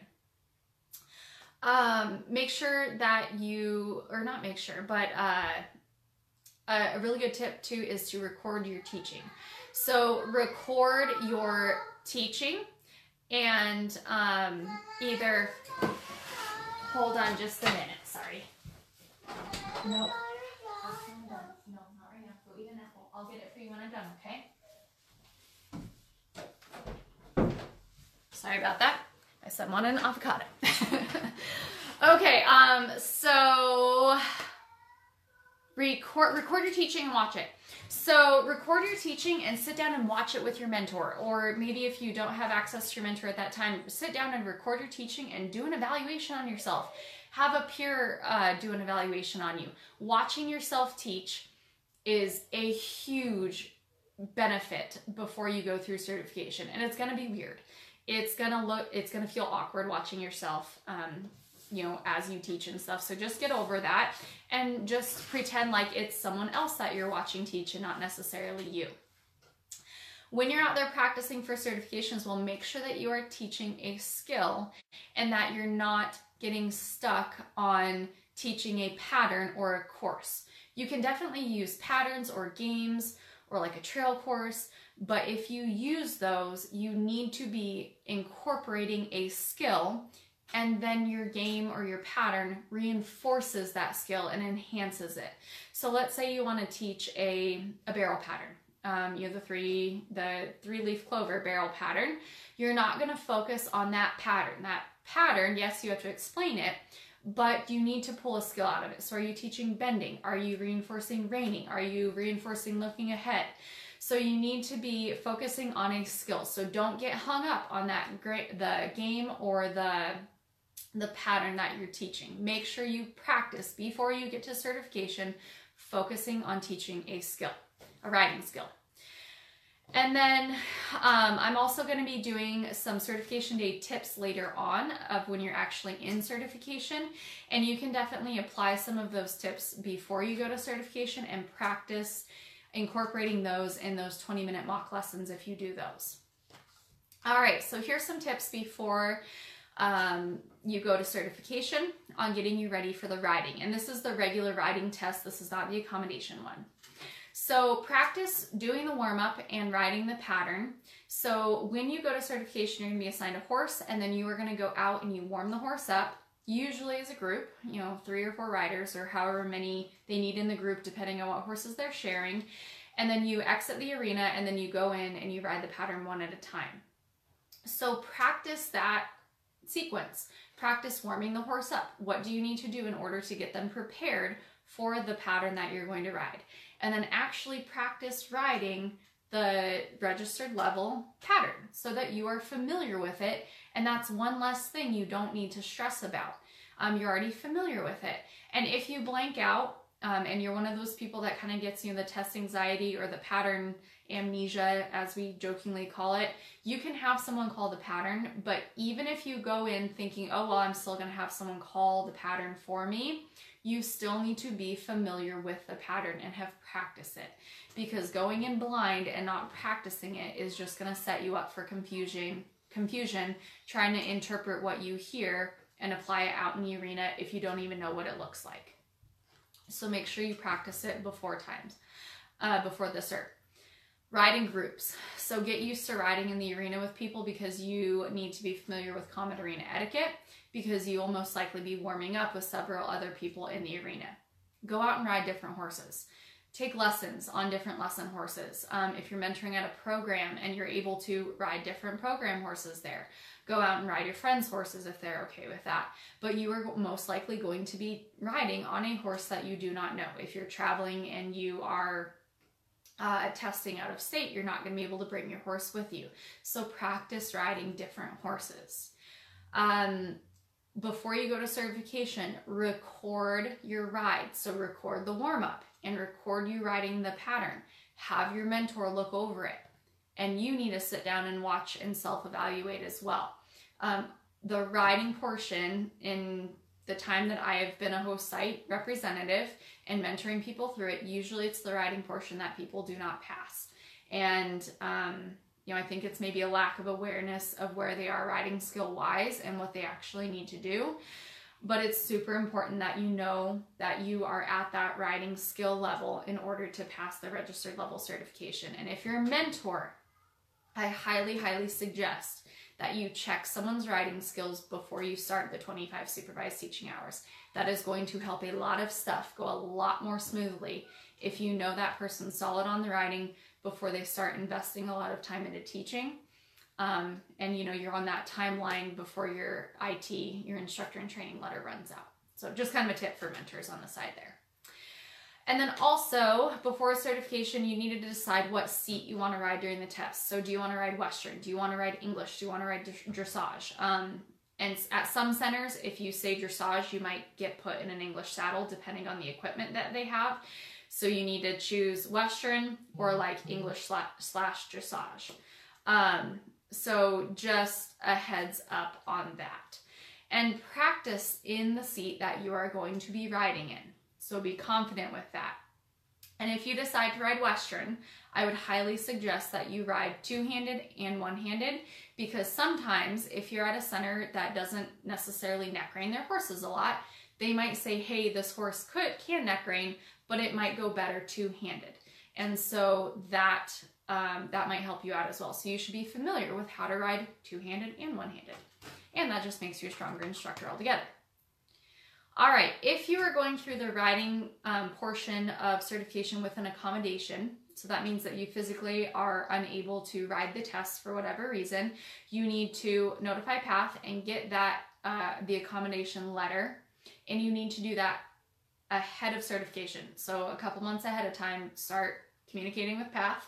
Timelines are in the uh, certification booklet, so defer to that, please. It might be more than two months. Um, but you will have a letter from PATH and they will give you instructions. But what that typically looks like is that instead of riding the horse, you teach and coach someone through them warming up and riding the pattern. So you would have an able bodied rider on a horse and then you would talk them through how to warm that horse up and how to ride that horse through the pattern. So it's almost like everything you would be doing on that horse to warm it up and ride through the pattern physically you have to then take and turn it into words and help talk that person through and give position corrections and give them specific praise of hey nice job getting on the correct posting diagonal all of that stuff um, and practice beforehand so practice teaching people and talking people through the warm up and the pattern and practice it with different people and different horses um, so that you are familiar with it. And again, record yourself. So record yourself doing the accommodation version of that, of the riding test, and have your mentor look over it. Uh, and have you look over it and evaluate yourself. And if your mentor is not familiar with the accommodation process, seek out someone who is familiar with it. Um, if you need a resource, I've seen it done um, very well, actually, um, several times, and I've seen a couple times done not so well. And I also have some other people that I can refer you to that can also give you some tips as well if you're going through the accommodation portion of the riding. All right, so we've talked about all the things that you can do before certification. Now we're going to talk about when you are at certification. So we're to start with teaching first. Biggest thing is breathe. And when you get all the information handed to you on your student, um, don't panic breathe, use critical thinking skills, take your time, read through each piece of that profile that you're given for your student, and just keep breathing. When you get your profiles and you have read through them completely, don't just glance at them and then start asking your host site center questions. Breathe, read through them, process them a little bit, and then come up with questions. Don't be afraid to ask questions. Um, so don't be afraid to clarify what a spotter means on the profile or if they have an activity written down that you don't know what it means, or a game written down that you've never played. Um, don't be afraid to ask questions, but remember that when you are asking questions about the profiles for your can for your students, you're going to get two of them, that the host site can't tell you what to teach. So you can't say, "Hey, I'm planning on teaching XYZ. Is that a good lesson?" We can't tell you that. Um, as much as I would love to tell you that as a host site rep, we can't. Uh, this is your time to read the profiles, build a lesson plan off of it, and go from there. Um, you can definitely, you know, ask if if it's maybe too much or too advanced or something like that, you can maybe ask a question like that depending on how it's phrased, and we might be able to give you feedback. But we cannot tell you if it's a good idea, if it's a good skill, anything like that. We um, that's helping a little bit too much. Um, if you're planning on using something like a prop or a game to give your uh, during your lesson, please, please, please give the host site a warning. So if you're you, planning on doing, you know, hula hoops or something like that, give it to the host site the day before or even two days before you're going to teach so that they have time to school their horses and um, tell the volunteers what's going on. Don't be surprised if you show up, you know, 20 minutes before you teach and hand them some random toy that the horses have never seen, that host site representative might say, uh, no, we are not doing that because I did not have advanced time to school my horses and I want it to be safe. So make sure you give your host site heads up. Um, and as much time as possible is appreciated because the host site has a lot of moving pieces going on. Usually not just the certification, usually we still have classes going on as well at that time. Uh, when you're interacting with the host site, be kind and be patient. Um, like I kind of already mentioned, we have hundreds of moving pieces going on during the time that we're hosting certification. We have all of you guys that are attending for workshop, for the certification, we have the evaluators to take care of the horses, the students, the volunteers, um, a new schedule that we have to make sure everyone's showing up on time for that is out of the ordinary. So there's a lot of moving pieces, and the host site wants to take care of candidates, and we want to set you guys up for success. But we can only do so much. So make sure you're being kind and you're being patient. And remember that there is usually not just one or two of you. There could be, you know, 10, 12, 15, depending on if it's a one or two day testing scenario for the teaching. Uh, so just be nice to your host site. It's hard. There's a lot of stuff going on. Um, all right. And and also you are you are important, like I mentioned, but remember that you're not the only important person. There are other candidates that we need to to uh, look out for. So once you get your profiles, decide what skill you're going to teach based off the information that you're given, and then also have a backup plan. So sometimes what we read on paper, uh, we get this image in our head of what we think the students are going to look like. And it looks completely different once we see them out in the arena. Maybe they're like way more advanced than what we thought, or maybe they're a lot further behind what we thought once we actually see them. So I'd highly recommend that you have a plan A and a plan B of, okay, here's my plan A. This is what I'm to teach. And then if my rider is more advanced than what I think, here's how I'm to adjust it. Or maybe I teach a different skill. Or if my riders are further behind than what I thought they were, all right, here's how I'm going to adjust that skill down. Or maybe here's an alternate lower level skill that I can teach. So plan ahead so that if you walk out in the arena and the riders are different than what you thought, skill wise, it's not just a deer in the headlights and you freeze up. Have a plan. Um, and then, and that's okay. So if you go in thinking that you're going to teach direct reining, but your students are, you know, a lot more advanced and you know that you need to change the skill and just direct reining at the walk isn't advanced enough and maybe you need to do direct reining at the walk and the trot, when you do your self-evaluation and the recap at the end, you can put in there, I, you know, I originally went in with this plan of teaching this skill, but I noticed that these riders demonstrated blah, blah, blah, blah, blah, explain what you saw. And so I decided to adjust and teach this skill instead.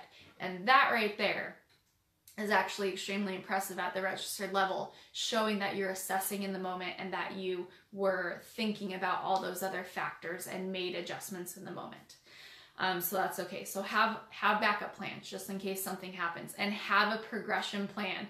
So if your riders blow through that first activity that you have for you know direct reining or walk trot transitions or whatever you're going to do, have a second progression activity plan just in case they do really well. Um, already have that in the back of your mind so you're not just scrambling trying to fill time. The, uh, another tip for the day of the certification is that you need to check your students' helmets check the equipment on the horse, try to get a rough stirrup length set, talk with your volunteers, do all of that before your 20 minutes starts. So you will probably have, you know, 10, 15 minutes in between the, the person before you testing and your lesson. Use that time to talk to the volunteers, check your tack, check the, check the equipment, go introduce yourselves to your riders. Get that done. And then when your time starts, you can look over at the evaluators and say, I have checked my um, equipment, I have done a girth check, I have set my stirrups, I have greeted my students, and I have checked their helmets. Um, and now I'm going to begin my mounting process. So don't do all of that stuff, the checking the tack and all of that during your time because you're going to eat up five minutes, 10, 15 minutes of your 20 minute time if you wait and you procrastinate. Um, as long as you verbalize to the evaluators that you did all of those things, that makes the evaluators aware that you did all of it. You don't have to physically showing it. Um, so that is a huge thing that I see people eating up a ton of time on is they wait for all of that. Um, all right, so little soapbox here, just a warning. When you check your girths of the horses, please be gentle. Don't walk up and just yank the girth on the side and pull the horse around. If you walked up and yanked on my belt, I would probably punch you. Um, just kidding. Like I wouldn't be that mean. But you know, if we walk up and we just yank on the girth to see if it is snug or not, that horse is not going to appreciate that. So walk up, gently slip your fingers in along the breastbone there of the horse and just see if it's tug if it's snug or not. And if it's snug, don't tighten it. A girth check does not equal girth tightening. If a girth is good, leave it. And I would highly recommend that when you go to check and adjust tack, if there's a horse leader standing there, which there usually is, give the horse leader a heads up. Don't sneak up behind him and start checking stuff because if you walk up and you do that on a girthy horse, they're going to reach and possibly bite your horse handler. And that's not a really good way to start off with a volunteer that you don't know.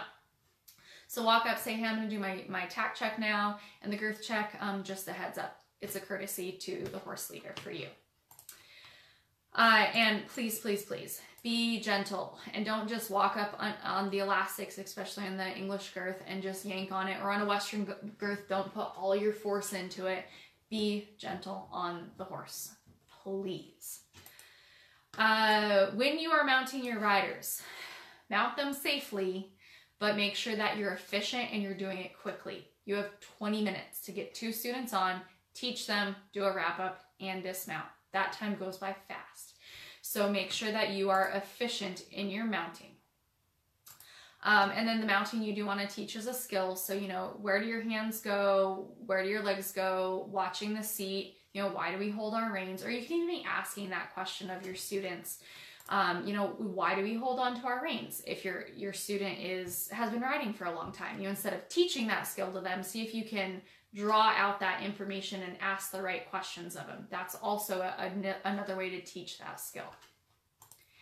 Um, when you're mounting your riders, uh, you, if you feel comfortable and if you've maybe built a relationship with another candidate, you can use another candidate to do um, the tack check and a stirrup adjustment after that first rider is mounted or even the second one.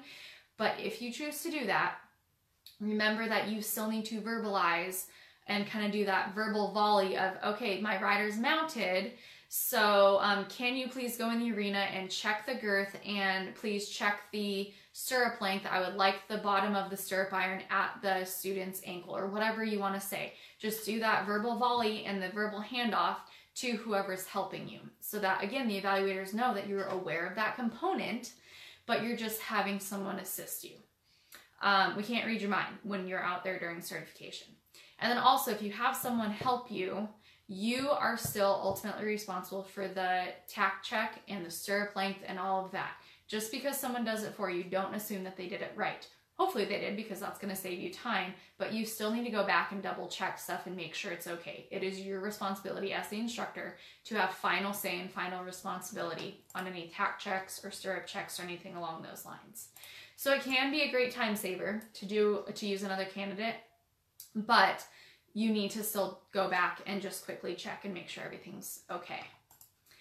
Uh, when you do tack checks or adjust equipment, you know, say a stirrup's too long or too short, um, use that time as a way to dialogue with your riders. So maybe explain the pattern or explain the skill that's going on or ask them questions about what they know um, you know, do a little recap or something. So don't just have that time where you, you're adjusting stuff, be silent.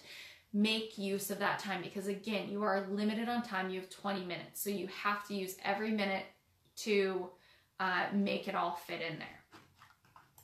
Try to limit the time that you have your back to the evaluators. Um, and that is because you want to project your voice towards the evaluators as much as possible. So uh, this is something that you can practice at home when you're practicing for certification. Set up chairs in a, a corner of the arena or something where the evaluators would be sitting and practice teaching towards those imaginary evaluators. So set yourself up so that um, your voice is projecting towards them so that they can hear. And anytime you have to bring your riders in and have a little discussion where you might quiet your voice so you're not yelling at them. Practice stopping the horses in front of the evaluators so that you can project your voice towards them. And we always joked with my mentees that um, if you ever need to stop your riders and talk to them, point the horse butts towards the evaluators. So butts to their faces. Um, and it was a funny thing that made it stick. But if you've seen an evaluator get up and move during certification, that is probably because they can't hear you. And that is not necessarily an automatically bad thing, but if they can't hear you, they can't evaluate you on your teaching. So it's super important that they, that the evaluators can hear you. So practice projecting your voice in the correct direction. And practice good voice projection. So projecting from down low and talking with maybe a little bit deeper voice than what you're used to. Don't get in that head nasally voice because that doesn't project as well. And again, if you record yourself before you go in, you're going to be able to hear how you project and how you sound because how we sound to ourselves and how we sound to other people is different. Uh, Already mentioned this, but one more time I'm going to hit on it. If you have to talk with a rider kind of more privately, you know, maybe we're working through a behavioral thing or maybe we have to show something hands on with them, um, try to do that by an evaluator so that they can hear you again when your tone gets or your volume gets quieter. Or if you are further away and you need to talk to that rider, you can say, Hey, I'm to talk a little bit louder than normal, but I got to make sure those ladies over there hear me. So you can kind of joke about it with your students too, of like, I'm sorry I have to talk louder, but there's a reason. And, you know, they laugh at that and they think it's funny too. So that's totally okay. Uh, remember that when you're testing out for certification, you need to teach the class as a group. You have two riders and you need to teach them as a group. Don't ping pong back and forth and teach individual lessons. Of course, you can give feedback to one student, not the other, but don't just, you know, give directions to rider A and then give the same thing to rider B. Um, and, a, and something that you can practice at home before you go to certification is using phrases like, okay, riders, okay, students, everyone is going to, or students, we are going to. And that helps you kind of address more of it globally instead of saying, um, you know, Maddie, you are going to, because then you're singling out that rider and you're teaching more of that individual lesson. Um, or if you want to use names, which is great, make sure you use both of them. So Ben and Maddie, we are going to um, do this, or both of you will. So try to lead off your phrasing with more group um, wording. And that's going to help you not fall into that trap of, of teaching at one person. Uh, and usually, if you do start teaching to one person, usually it's that the lead rider. So make sure that you're incorporating both students into your lesson. So when you're coming up with your lesson plan, um, feel free to be creative because everyone has kind of their own unique skills and their own unique way that they teach. And, you know, some instructors are super creative. I love watching certification lessons because there's some really cool stuff that I see. And um, it's, it's refreshing to see and it gives me some new ideas. Um, I'm not the most like creative person, so it's fun to watch people. But a couple tips on that if you do get creative. One, make sure you show props uh, to the host site and get approval for that. Two, don't have your game be so overly complicated and creative that it distracts from the skill that you're teaching. And don't have it so complex that you spend half of your lesson time explaining how to do the game. So make sure you, you can definitely be creative and you can have a fun pattern, but you have 20 minutes. So be careful on how complex it is and how much time it's going to take to set up, tear down, explain the pattern, all of that. Um, so just a heads up on it. Be creative, but don't go overboard. Uh, when you're in your lesson, you need to manage the volunteers. Um, give them directions and give them feedback during class a lot of times these are volunteers that work with the riders or they they come out and they volunteer on that day and they know the drill. They know this is how we mount. This is the warm up this is what we do. This is how i coach my rider. This is what they need for reining this is what they need assistance wise for woes. But when we go into certification and i've done this with the volunteers that are out there we have a debriefing in the morning of like hey you guys cannot automatically step in and do your jobs right away. You need to wait for instruction from the the candidate, the guest instructor that day, and they are going to tell you if you need to do hand over hand reining or if you need to do a thigh hold or a heel hold. Um, So, a lot of times, those volunteers have been prepped beforehand to not step in as much as they usually do. Uh, they're not going to fix a twisted stirrup if they catch it because, again, that's you as the instructor needing to catch that and tell a volunteer to fix it for you. So, just a heads up, you need to manage and give feedback to your volunteers because uh, they're not going to automatically do it for you like they might do at home. Um, when it comes to the end of your lesson, you will go back in a quiet place and you are going to do a self evaluation. And then you are going to hand that in to the evaluators. So, when you're doing your self evaluation at the end, this is a time where you can really put in a couple things. Like, if you know you missed something, that was a big glaring thing, you can put in there, you know what, I completely missed doing another tack check, or I completely missed doing this and I should have done this it's okay. We know you're nervous. Um, we know these are new horses, new students, everything like that. So your self evaluation can, you know, kind of be that fulcrum point of were you aware of this stuff and the mistakes that you made, or were you completely naive of it and you didn't even know that there were these glaring, you know, potential safety things going on? So in your evaluation, be honest and um, give positives. What went well? What would you do again next time? What would you do to progress your student? But also, um, you know, ask those hard questions. What could I have done better? What are some tactics that maybe didn't work? Did I miss a safety thing? Could I have done a mount a different way or could I have explained the skill a different way? So be honest. Um, if you go in and write a lesson, you know, a self review of, oh no, everyone have fun and I think it was great and I would totally do that again, that is not a really strong self evaluation. But on the flip side, as you're writing your self evaluation, please don't write an essay. um, I, we've gotten a couple of them back where it's been uh, eight eight pages handwritten, and I appreciate you know all the thoroughness that went into that and and being a good evaluation of yourself. But that's almost too much. You know, usually there's 10, 12 candidates that the evaluators are reviewing they can't they don't have time to read through your essay so really hit it strong you know bullet point it if you need to but usually one page handwritten um, is a pretty good self-evaluation depending on how big you write of course um, when you're out there in the lesson make sure you teach to what you see don't let your brain fall apart or lose your train of thought if um, if the paper that you got the profiles of your students don't necessarily match up don't let that throw you off just take a breath roll with it and teach to what you see in the moment. Teach to the horses, the volunteers, the weather that day. Um, be flexible. And remember that stuff might change. You know, maybe a rider got sick and didn't show up, and we had to put in a, an alternate rider for you. So that happens. Um, as a host site, I dreaded going up to people and telling them, hey, this volunteer changed, or we had to swap horses, or we had to swap students because of whatever circumstances happened.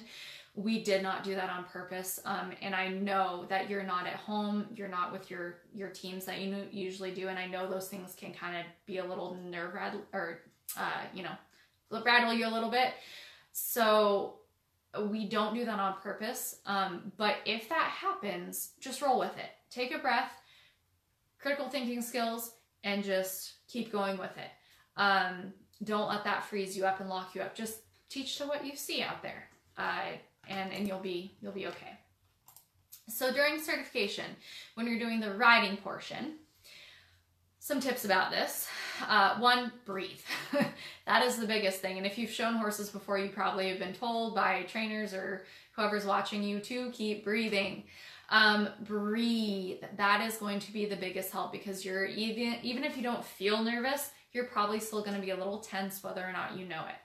Um, check your equipment. So you are still responsible for your equipment that is on the horse that's assigned to you. So check your girths, check your stirrup length. Are they even?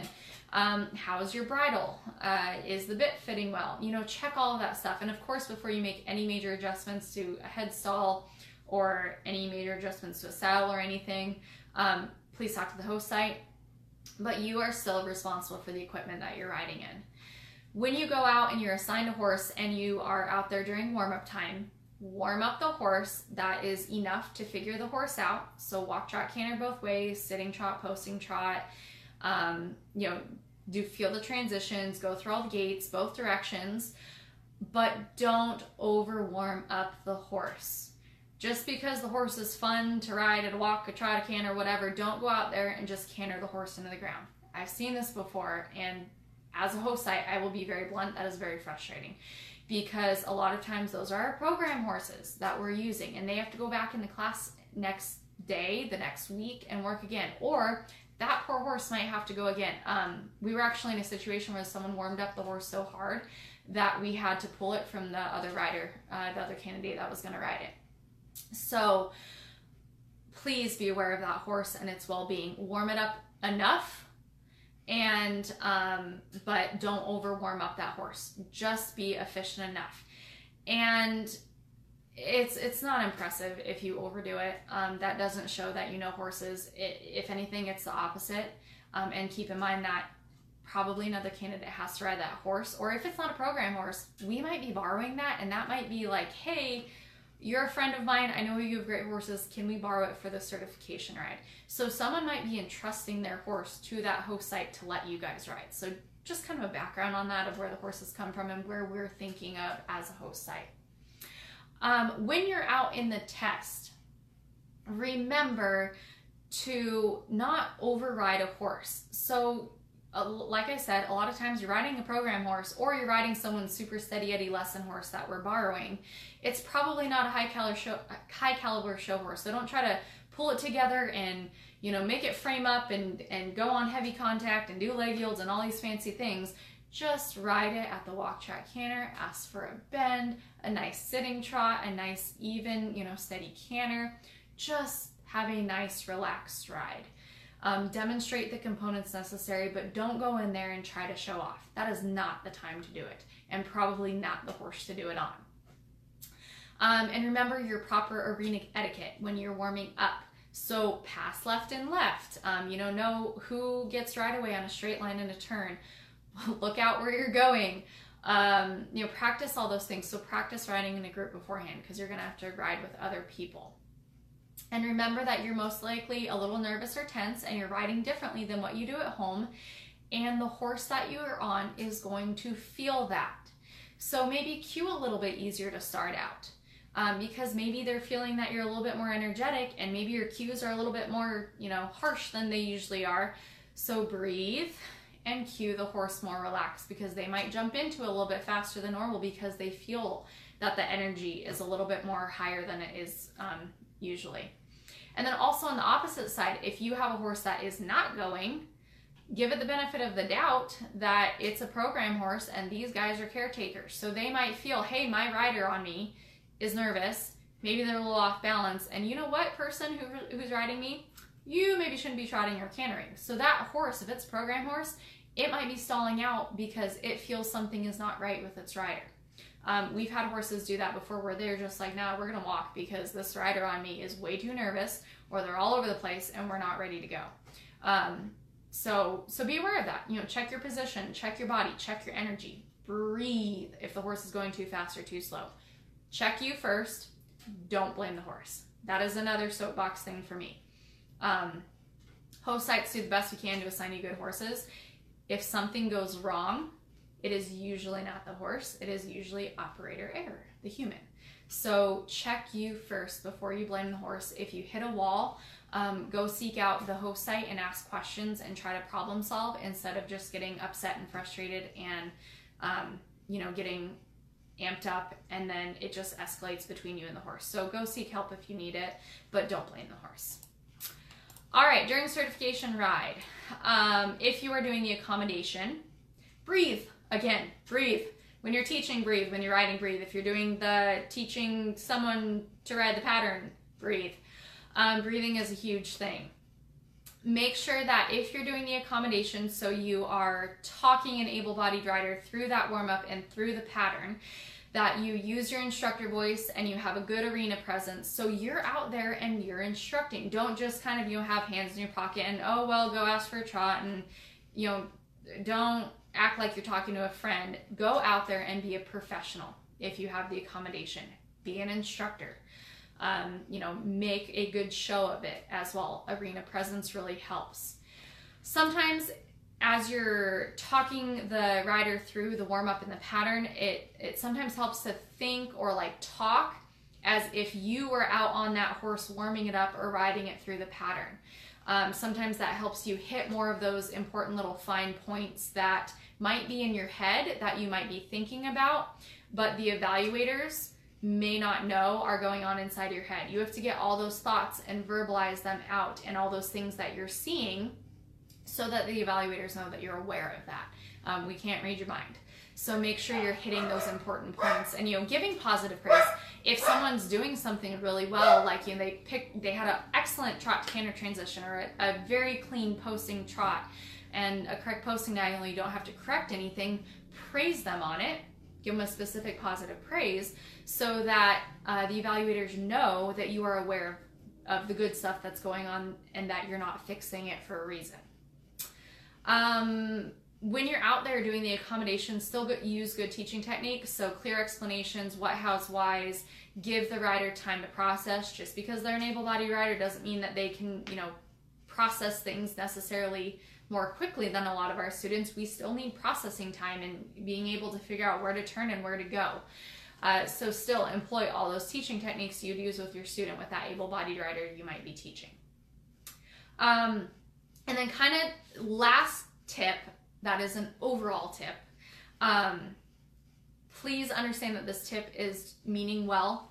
It might come off a little harsh, but this is just because I, um, I've seen this too many times to not kind of address this uh, as a mentor and also as a host site representative before.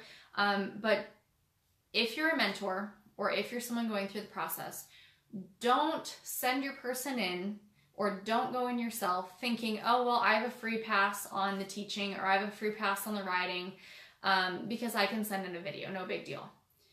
If you have that mindset of, eh, it doesn't matter, you know, it's okay. I know I can pass teaching, but I'm not, you know, not so sure about riding, or I know I can pass riding, but eh, not so sure about teaching, but it's okay, I have a video. If you have that mindset, don't certify at this time. Give yourself more time to prepare and go in Go in and teach and ride as if there was absolutely no video option. That is how you need to be certifying. It is awesome that PATH offers um, that that option to video um, a, a, ride or a teaching if you did not um, pass that portion, but that shouldn't be your default mindset going into certification. And if you know that you're probably not going to pass the teaching, take longer to prepare, and then once you know that you can pass teaching and riding, go test. Same thing applies to riding. If you know that you're not ready for the riding, take longer to prepare and then go certify. Um, you know, ask for an extension if you need to, or work out that timing. Again, as mentors, that should also be our responsibility to make sure that that person has the riding skills before we start supervised teaching hours or before they do that instructor and training letter. So make sure that timeline is worked out so that person doesn't feel like they have to go certify by this certain time if they're not ready. Um, and you kind of on, on the, the host site side of it, why I'm so adamant about this mindset of not going in and having this, oh, well, I've got the video as a default pass um, and I can go do it at home is that whatever portion you go in thinking that, oh, I'm not ready for, but it's okay if I don't meet criteria in that area, those are our students. Those are our horses. Those are our volunteers as a host site. We are entrusting you with those living, breathing creatures. Those students are important to us. Our horses are important to us. Our volunteers are important to us. It is hard to let go of the reins. Um, I guess pun intended and not intended it's hard to let go those reins and give you guys, you know, um, responsibility of all those moving pieces. If you go in saying, eh, well, I'm probably not going to pass the ride, but that's okay, I can do it at home, we are giving you one of our program horses to ride. Or we are trusting you with a a relationship that we have where we're borrowing someone's horse to give to you to ride. If you're going to go in and you're not prepared to sit the canter correctly and have a smooth canter or sit the trot smoothly and you're banging all over that horse's back and you're jerking all over their mouth because you don't have independent seat and independent hands, yeah, you can walk away from that ride and go home and retest um, and do the video. we have to deal with aftermath of that. So you need to come in prepared to ride a horse. And everyone makes mistakes. I'm not saying that you need to be a perfect rider, but if you know that you're not ready to do the sitting trot, or you know that you balance on those reins and that's a default, or you know that you slam and you have a bouncy canter, work on that before you come in because you we are entrusting you with those horses. Same thing goes with teaching. If you know you can pass the riding, but um, you maybe you you're not feeling confident in your teaching, we're trusting you with our students. So you know they're coming out, and a lot of times they're usually paying still for a lesson from a couple of you guys. Um, so you need to know what you're doing. Give them a quality lesson. Make them wish that you were teaching instead of us as regular instructors. You know, it's the best thing when a student walks out of the certification uh, lesson and says, Oh my gosh, can they come back again? Are they coming back? Because that right there says that you probably did a really good job instructing. Um, if you don't think you're going to pass and, and you think that video is your saving grace, I would challenge you to kind of rethink if you're ready to go for certification at this time. Take a little more time to prepare. And going in and being nervous and like, oh, I'm not sure if I'm ready, and just knowing, oh no, I, I can't ride at this level or whatever, those are two different things. You're gonna have nerves, you're probably gonna have a little bit of self doubt, but if you go in planning to submit a video, check mindset, check motivation. Same thing, mentors. If you're sending someone in and, oh, well, eh, you have the video, it's okay is that person really ready to go out and test? Um, so that was kind of my last tip overall. Uh, anyone joining in live view, do you guys have um, any tips or that you would like to share that you have seen, or do you guys have any questions? I'm going to read through comments really quick because I can't multitask. Um, so I'm to read a couple things. So Carolyn says, uh, thanks for the video. Could you possibly do a video on the PATH Advanced certification and the process?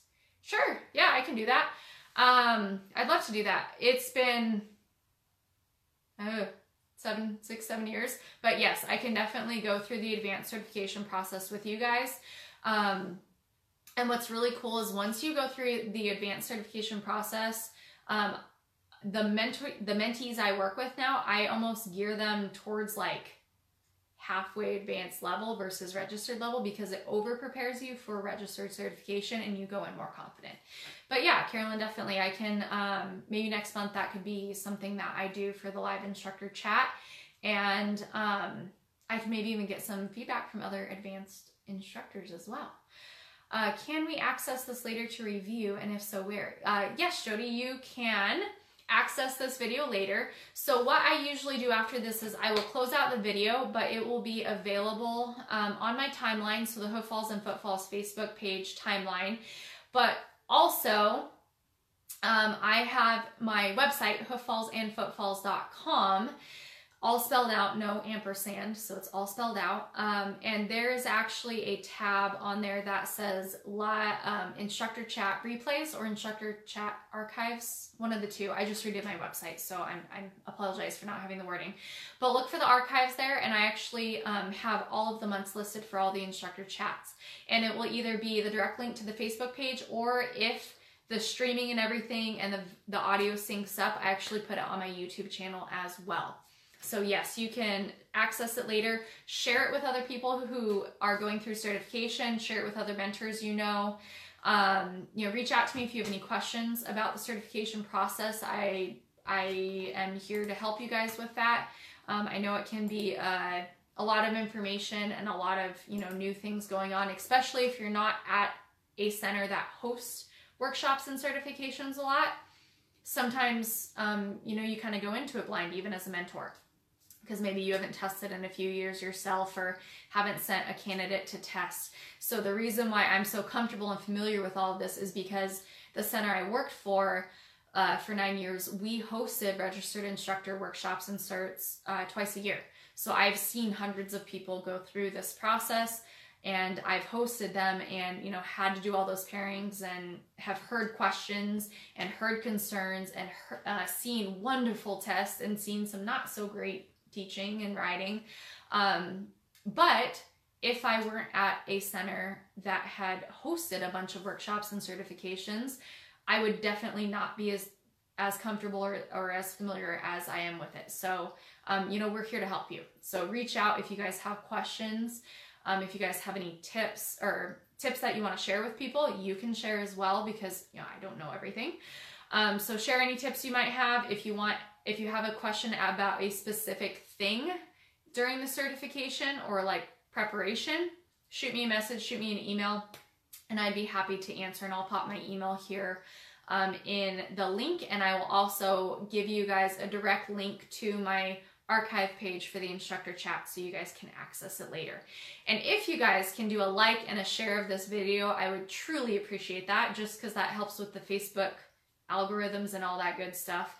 Um, so if you guys could take a second to do that, that'd be much much appreciated. And if you're watching on a live stream, if you could just drop a comment of like, you know, you're attending or who you are or whatever, that also helps um, make sure that the Hoof Falls and Footfall stuff gets shared and, and shows up on other people's pages. Um, that's just how Facebook works. So I hope you guys have a wonderful evening or day or whenever you guys are watching it.